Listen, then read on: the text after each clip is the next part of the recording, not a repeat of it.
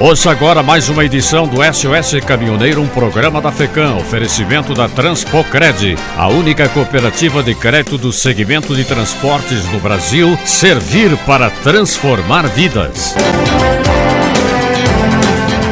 A partir de hoje, as estradas gaúchas começam a ser mais movimentadas do que em dias normais, porque nos aproximamos no dia de finados, quando milhares de veículos devem circular nas rodovias do Rio Grande do Sul. De acordo com as empresas responsáveis pelas rodovias pedagiadas, o feriadão deve ter aumento de cerca de 30% no fluxo de veículos entre esta sexta-feira e terça-feira, dia 2.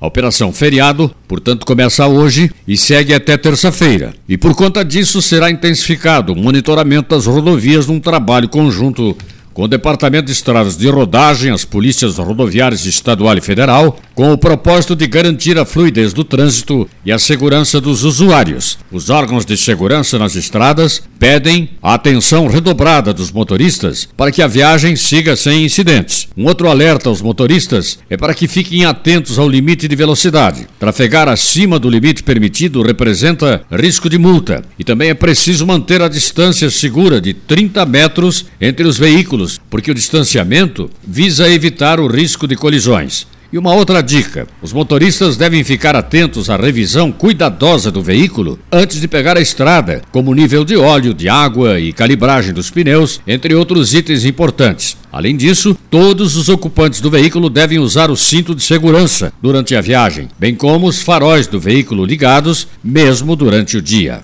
O ministro da Infraestrutura, Tarcísio Freitas, disse ontem que os caminhoneiros precisam reorganizar o formato de trabalho para encontrar alternativas para o aumento dos combustíveis. Ressaltou que a categoria autônoma precisa buscar empresas para trabalhar, o que, segundo ele, é visto como forma de reduzir custos. O ministro participou de um almoço realizado pela Frente Parlamentar do Brasil Competitivo e disse que conversa com líderes da categoria para encontrar solução. Se o cara não perceber que ele tem que se planejar para ser inserido no mercado, ele vai ter problemas, disse ele. Tem coisas que o cara tem que pensar. Por exemplo, está sobrando vaga para contratação em empresas de transporte, mas o cara quer ser autônomo, tendo prejuízo, em vez de ser empregado de uma empresa ganhando de 4 mil a 5 mil reais, disse o ministro. Aí é ele que escolhe. Embora diga que mantém contato com lideranças de caminhoneiros, Tarcísio Freitas minimizou a paralisação prevista para acontecer segunda-feira. Frisou que problemas não são resolvidos com greves e lembrou da negativa de sindicatos que representam transportadoras em participar de manifestação. Do lado dos caminhoneiros descontentes, suas lideranças alertam que dia 1 de novembro inicia a paralisação. O ministro Tarcísio Freitas reiterou diante disso, depois da confirmação da greve, que não acredita em greve para resolver problema, principalmente quando tem a porta do diálogo aberta. Não é chamando a greve que você vai pressionar, porque a greve tem baixa efetividade. Que você vai conseguir com a greve é só ficar vários dias parado, perdendo dinheiro, afirmou Freitas.